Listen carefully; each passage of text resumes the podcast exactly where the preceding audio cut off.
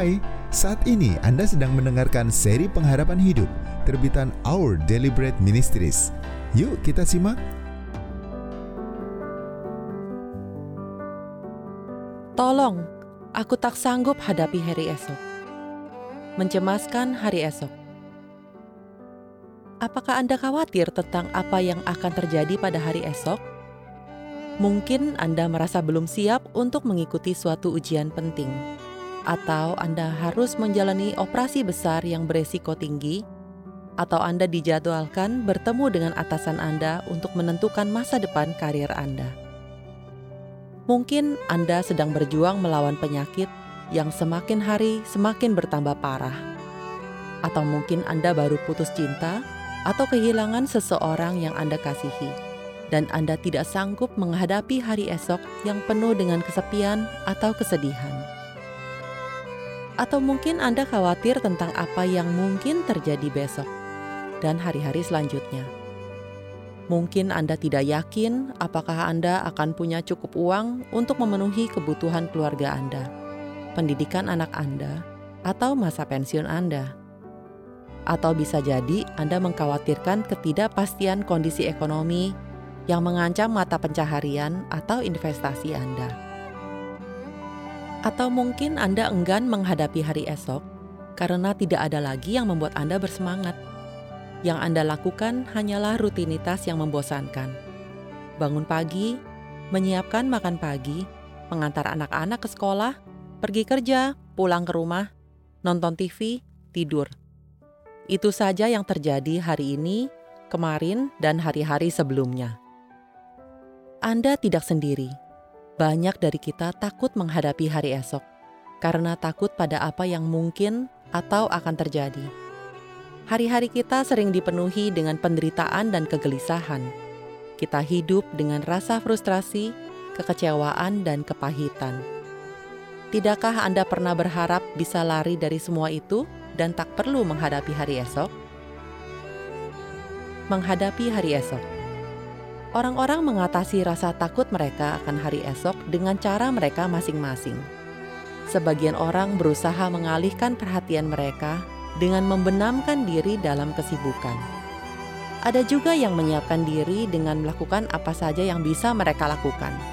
Membeli asuransi sebanyak mungkin, mencari uang, atau menabung lebih banyak dengan bekerja lembur atau belajar sepanjang malam untuk menghadapi ujian. Namun ada juga yang mengambil sikap, mari makan minum dan bersenang-senang karena besok kita akan mati. Mereka memilih untuk menikmati hidup sepuasnya, menghambur-hamburkan seluruh harta, dan tidak lagi berpikir tentang masa depan. Lagi pula, kenapa harus khawatir? Karena toh semua manusia pasti mati. Jadi lebih baik melakukan apa saja yang dimaui dan menikmati semua yang bisa dinikmati hari ini. Namun kita tahu bahwa semua cara itu tidak akan menolong. Sekalipun ada di antara cara-cara tersebut yang sempat berhasil, tentulah itu tidak akan berhasil untuk selamanya. Suka tidak suka, hari esok pasti akan datang. Mungkin kita bisa mengabaikan masalah kita atau menganggap masalah itu tidak ada, tetapi kita pasti harus menghadapinya saat matahari terbit kembali. Untuk sejumlah persoalan pelik Sebaik apa pun kita menyiapkan diri untuk menghadapi kemungkinan terburuk, tetap saja semua itu tidak akan pernah cukup. Jadi, bagaimana seharusnya kita menghadapi hari esok? Bagaimana sebaiknya kita menyongsong hari esok yang pasti datang dengan segala ketidakpastiannya? Kita dapat meminta pertolongan dan jaminan dari Dia yang memegang hari esok, yaitu Allah, Sang Pencipta. Allah tahu ketakutan kita. Allah mana yang dimaksud? Dialah Allah yang menciptakan alam semesta dan segala isinya, bumi, siang dan malam, serta umat manusia. Dia Maha Tahu dan Maha Kuasa. Dia tahu apa yang akan terjadi di hari esok, lusa, dan hari-hari selanjutnya. Dia yang memegang kendali atas masa lalu, masa kini, dan masa depan kita. Yeremia, seorang nabi yang hidup ribuan tahun lalu, menulis, "Tuhanlah yang menjadikan bumi dengan kekuatannya, yang menegakkan dunia dengan kebijaksanaannya dan yang membentangkan langit dengan akal budinya. Yeremia 10 ayat 12 karena Allah menciptakan setiap dari kita, Dia memahami jalan pikiran kita dan juga tahu saat-saat kita merasa takut dan khawatir. Lebih dari itu, Sang Pencipta mengasihi kita dan ingin menolong kita. Allah tahu kita membutuhkan penghiburan, kepastian, dan kekuatan untuk menghadapi hari esok. Dia telah berjanji akan memberikan semua itu bila kita yakin dan percaya kepadanya.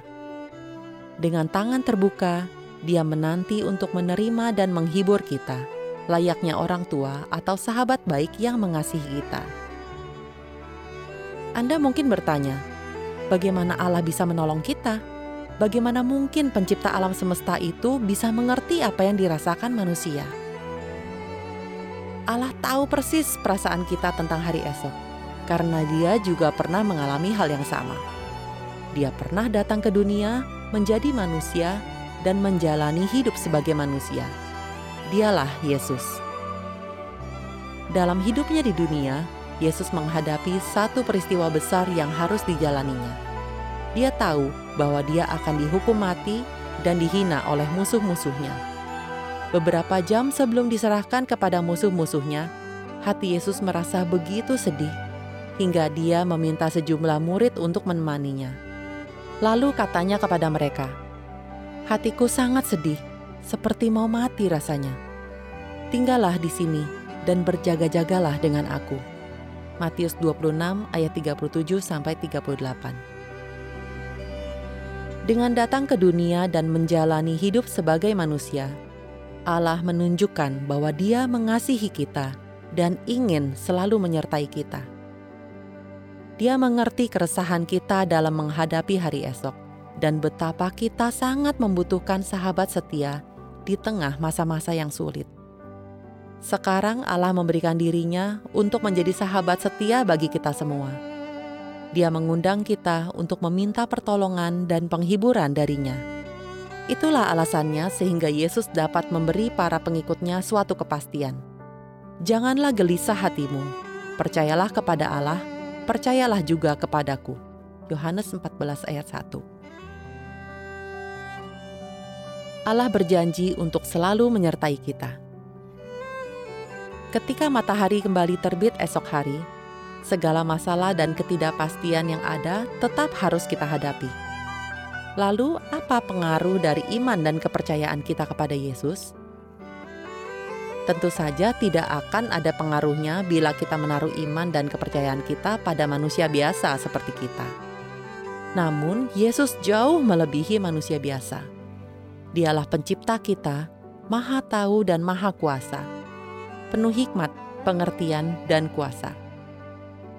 Lebih dari itu, selama di dunia, Yesus telah menghadapi hari depannya yang penuh tantangan dan dia menang dia diserahkan kepada musuh-musuhnya, dihina dan disiksa, dihukum mati dan dikuburkan, tetapi pada hari ketiga ia bangkit dari antara orang mati. Semua itu membuktikan bahwa tidak ada yang dapat mengalahkan dia, bahkan kematian sekalipun. Karena itulah Yesus sanggup mengatasi masalah kita, dan tentu iman kita kepadanya akan membawa pengaruh. Lebih dari itu, dia berjanji bahwa mereka yang percaya kepadanya akan dapat mengalahkan kematian. Yohanes 11 ayat 25. Jaminan agung itu memberi kita keberanian untuk menghadapi apa pun yang terjadi di hari esok. Entah penderitaan, kekhawatiran, atau rasa bosan. Karena kita tahu bahwa Allah selalu menyertai kita. Layaknya seorang sahabat, dia berjanji untuk berjalan bersama kita memberi kita penghiburan dan semangat di sepanjang perjalanan hidup kita yang penuh kesulitan. Dia pun takkan pernah meninggalkan kita. Janji itulah yang membuat seorang guru muda bernama Carol dapat bertahan ketika dia menghadapi masa depan yang sulit. Uji kesehatan menunjukkan adanya pertumbuhan suatu sel ganas di dadanya yang harus diangkat melalui operasi. Ketakutan Carol menjadi kenyataan ketika dokter mendiagnosanya menderita kanker limfoma, kelenjar getah bening. Ia harus menjalani kemoterapi, tetapi tubuhnya menolak obat-obatan yang digunakan, sehingga ia ingin menghentikan pengobatan tersebut. Meski demikian, para dokter yang merawatnya bersikeras agar ia tidak menghentikan kemoterapi tersebut. Sungguh suatu pilihan yang sulit Selain membuat Carol mual, sakit, kehilangan nafsu makan, dan tidak bisa tidur, kemoterapi tersebut juga membuatnya mengalami depresi. Rasa sakit yang dialaminya begitu luar biasa, sampai-sampai ia terpikir untuk bunuh diri demi mengakhiri penderitaannya. Namun, ia tidak sampai hati meninggalkan suami dan dua putranya yang baru berusia tiga tahun dan sembilan tahun ia benar-benar tidak tahu apakah ia sanggup menghadapi hari esok yang penuh dengan rasa sakit dan penderitaan. Satu-satunya hal yang memberi pengharapan bagi Carol di titik terendah hidupnya adalah imannya kepada Allah. Kehadiran dan penghiburan Allah telah memberinya keteguhan untuk menghadapi keadaannya. Dengan mempercayai Allah, Carol menerima kekuatan rohani dan jasmani untuk tidak lekas menyerah dalam perjuangannya melawan kanker. Meskipun ada kemungkinan rasa sakit dan penderitaan yang dialaminya akan semakin bertambah. Pengharapannya kepada Yesus memberinya kesanggupan untuk terus bertahan, karena ia yakin bahwa Allah tidak akan pernah meninggalkan dirinya maupun keluarganya. Apa pun yang akan terjadi, Carol percaya bahwa Allah terus memelihara mereka. Benar sekali, Yesus tidak hanya mengetahui hari-hari hidup kita, Dia juga peduli kepada kita. Saat mempercayai Yesus, Anda akan mengalami damai sejahteranya, kehadirannya, dan kuasanya. Bersama Yesus, Anda tidak perlu menghadapi hari esok sendirian. Bila saat ini Anda sedang mengalami berbagai macam persoalan, mengapa tidak datang kepada Allah yang Maha Kuasa dan Maha Pengasih? yang dapat menolong Anda untuk menghadapi hari esok. Apakah Anda ingin tahu lebih banyak tentang Yesus? Apa yang telah disediakannya untuk Anda dan bagaimana Anda dapat mengenalnya? Maukah Anda mengenal Yesus? Berbicaralah dengan seorang teman Kristen untuk tahu lebih banyak tentang Yesus. Terima kasih ya karena Anda sudah mendengarkan seri pengharapan hidup ini. Untuk mendapatkan materi-materi dengan judul-judul lainnya secara online, silakan kunjungi website santapanrohani.org garis miring SPH. Tuhan memberkati.